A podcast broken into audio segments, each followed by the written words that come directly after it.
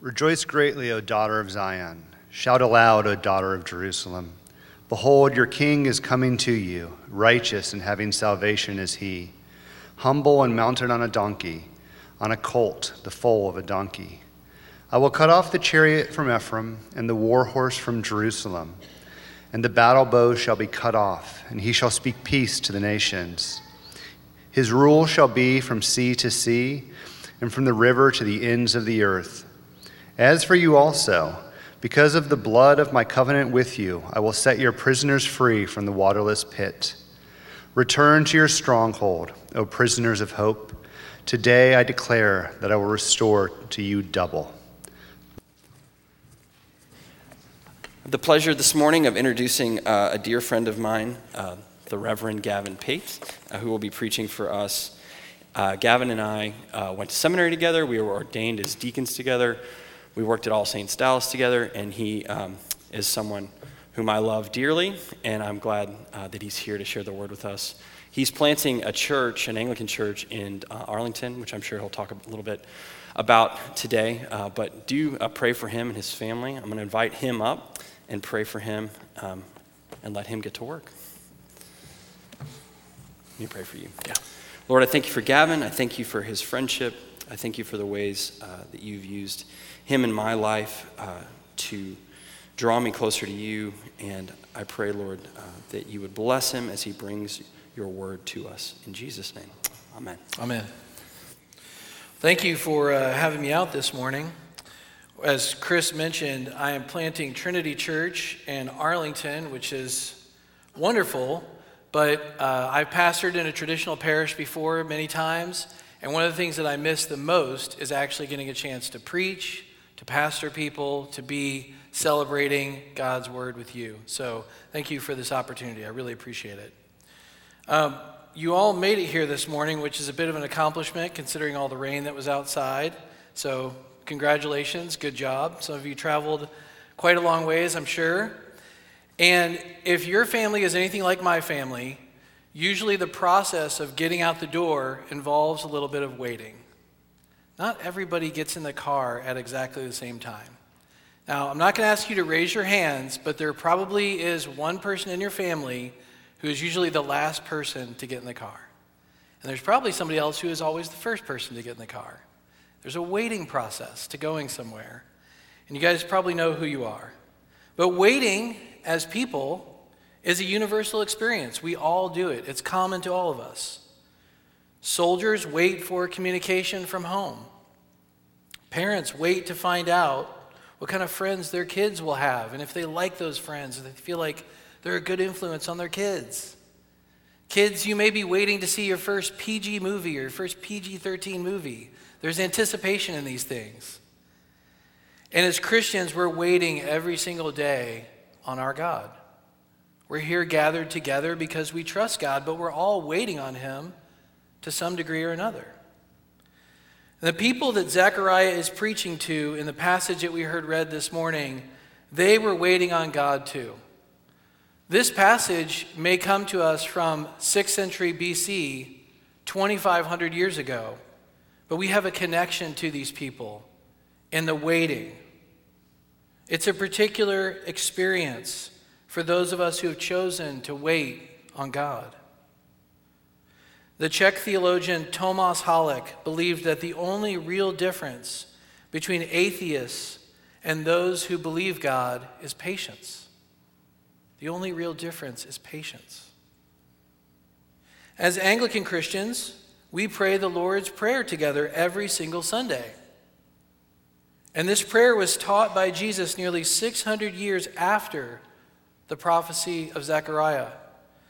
But the words of Jesus that he taught his disciples, Thy kingdom come, this could have been the title of Zechariah's ministry. So much of his ministry was about anticipating the kingdom of God on earth. So we trust in God just like Zechariah was inviting those people to, but we're still waiting on him. Not everything we hope for has been realized yet. So, what I hope you'll see in our time together this morning is that their story, the Hebrew people that Zechariah was prophesying to, their story is our story here today. And their hope that they had is our hope here today, this morning.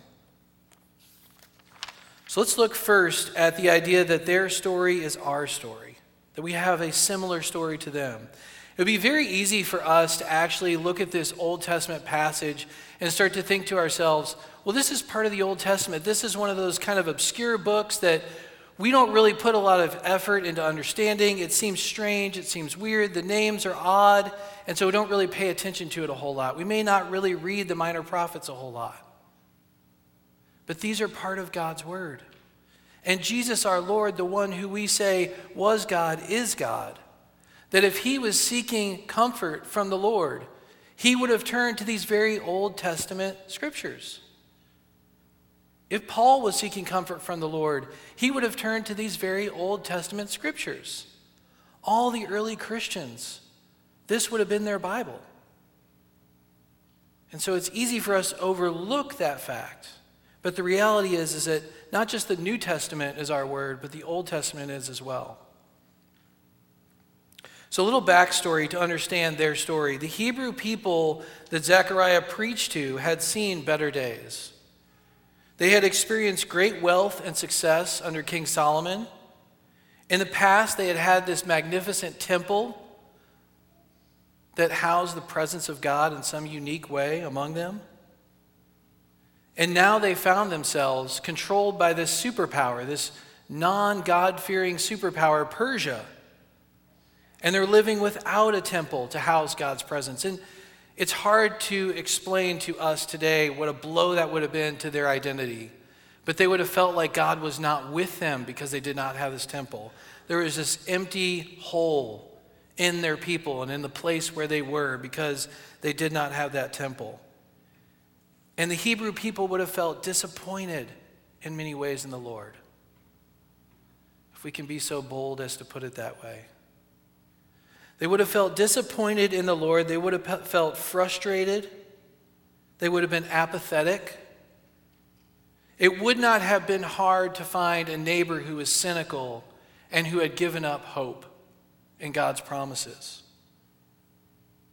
And some of us can relate to this. Some of us can find connection points in this. We may be frustrated with the character of some of our leaders. We may feel like that we see some decline in the American church. It's easy for us to give in to this frustration and to this apathy and start losing hope in God Himself and asking our questions is this really worth it? Is this really worth the waiting process? We may even wonder we may not say this to others, but we may wonder is God even with us anymore? Is God here? If He's real, then why are things like this? We feel a similar ache to those Hebrew ancestors, our spiritual ancestors. We want a better world. We want a better community. We want a better king. We want a better existence. See, there's so many similarities. Their story, those who came before us in faith, their story is our story today as well. In our church plant, I'm leading a men's book club, and uh, one of the books we're reading right now is Miracles by Eric Metaxas. And in that, in that book, Metaxas recounts the story of C.S. Lewis, who all of you know, the great Anglican Christian.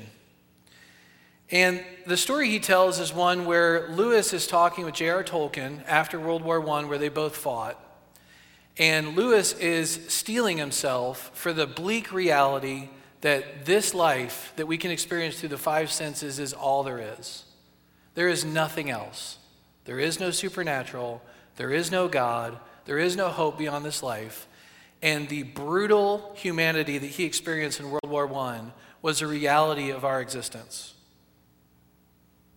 Both he and Tolkien had been there, but Tolkien had a different experience because Tolkien was a Christian. And so Lewis was conversing with him and trying to figure this out. And Lewis knew that when he looked forward, he saw that this was a very sad future. But he couldn't figure out why, if it was true, why was he so sad about it? And he knew when he looked forward that it was very sad, but why did he wish it so badly not to be true?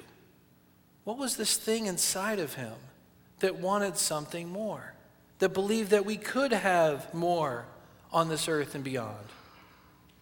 How did that pervasive restlessness get inside C.S. Lewis's heart?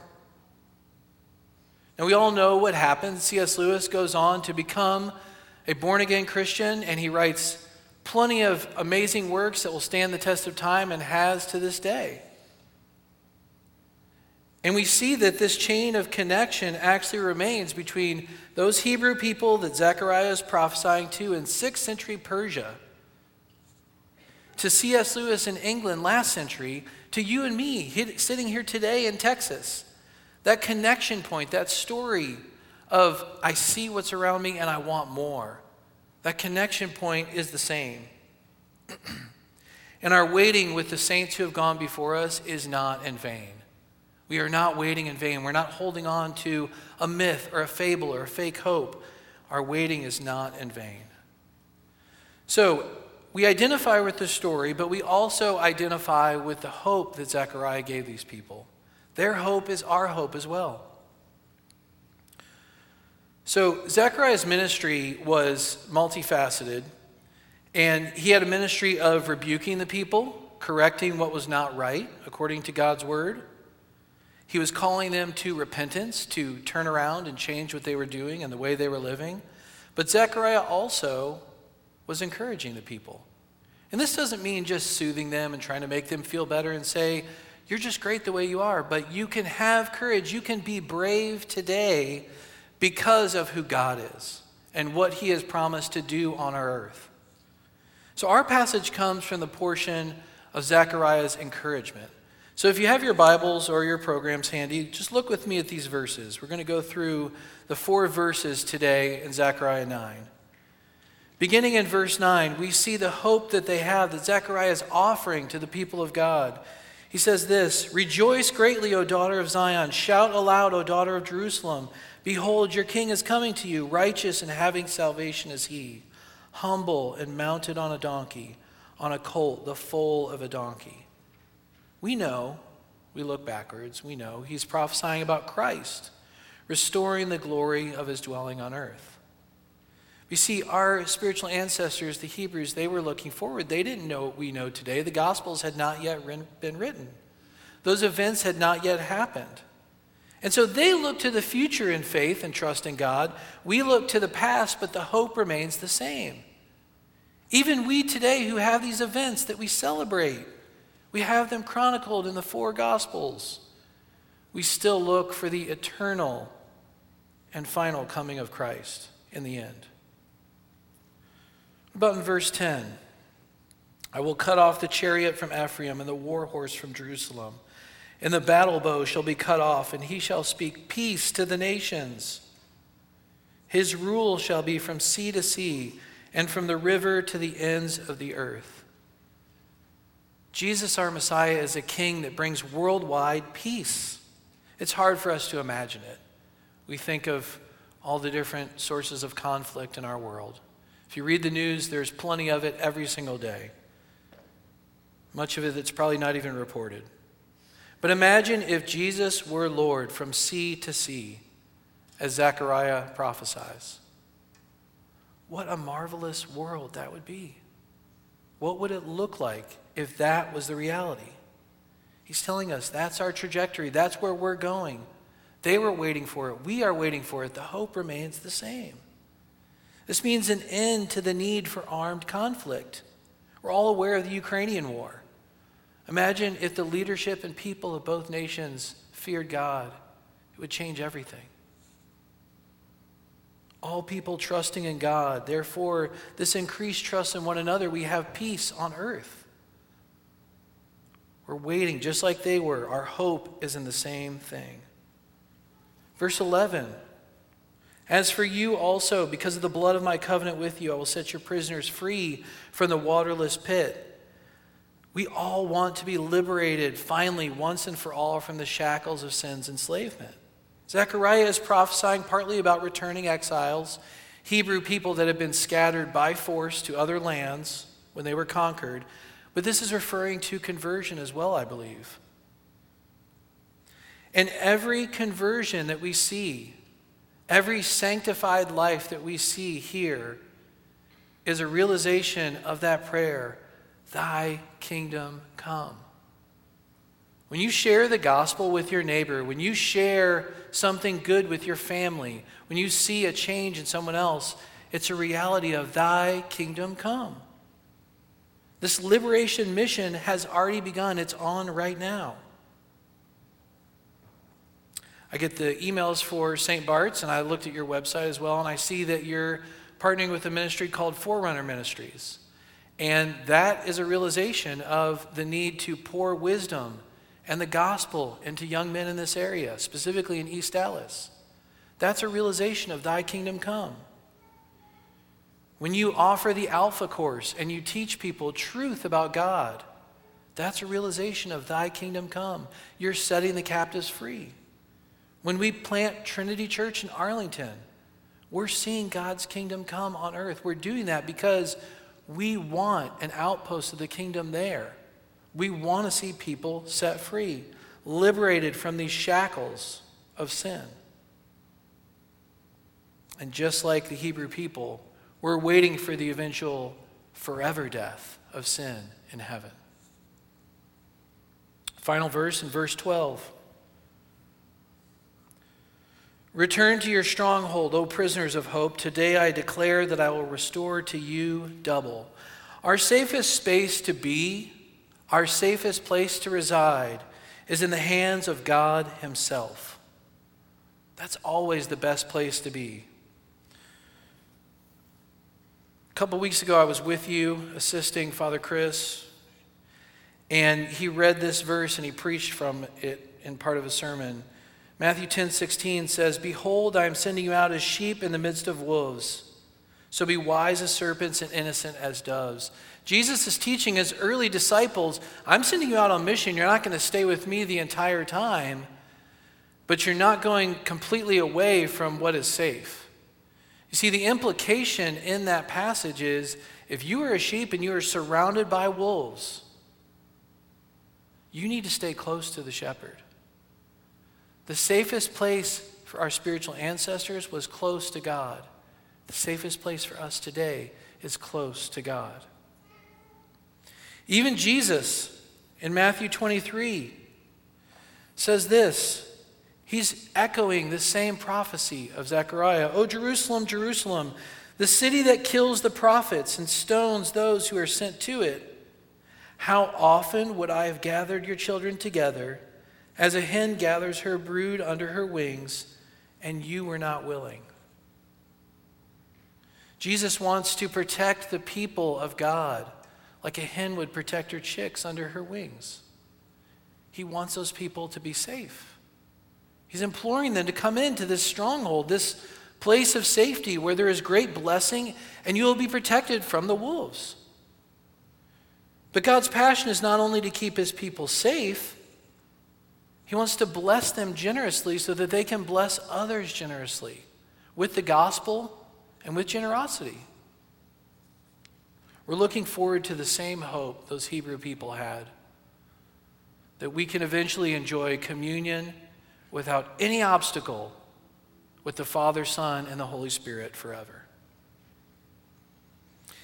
It would be hard this morning to overstate how good we have it with Christ as our Messiah and how sure our hope actually is in Him. You and I stand, if we are faithful followers of Jesus Christ, we stand as liberated heirs of the same beautiful kingdom that Christ reigns in right now. Right now. But that waiting in trust is an essential part of this journey following God. I don't know everyone's circumstances here. It's part of the difficulty of, you know, distance and being different people. But your circumstances may lead you to frustration, doubt. You may struggle against pride, against selfishness, against being judgmental, not loving others, apathy, cynicism. I'm not sure what you're going through. But I know that it can be very easy to feel like when you're experiencing these things, you feel all alone. You feel like you're the only one who is experiencing these things, and there may not be a way forward.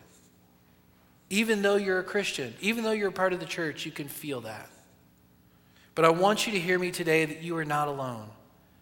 You stand in the line of a long history of people, thousands of years old, who have faithfully followed the Lord.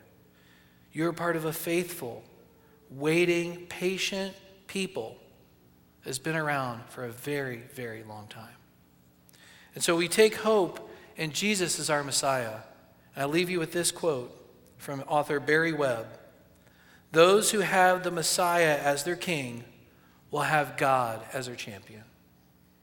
In the name of the Father, Son, and the Holy Spirit. Amen.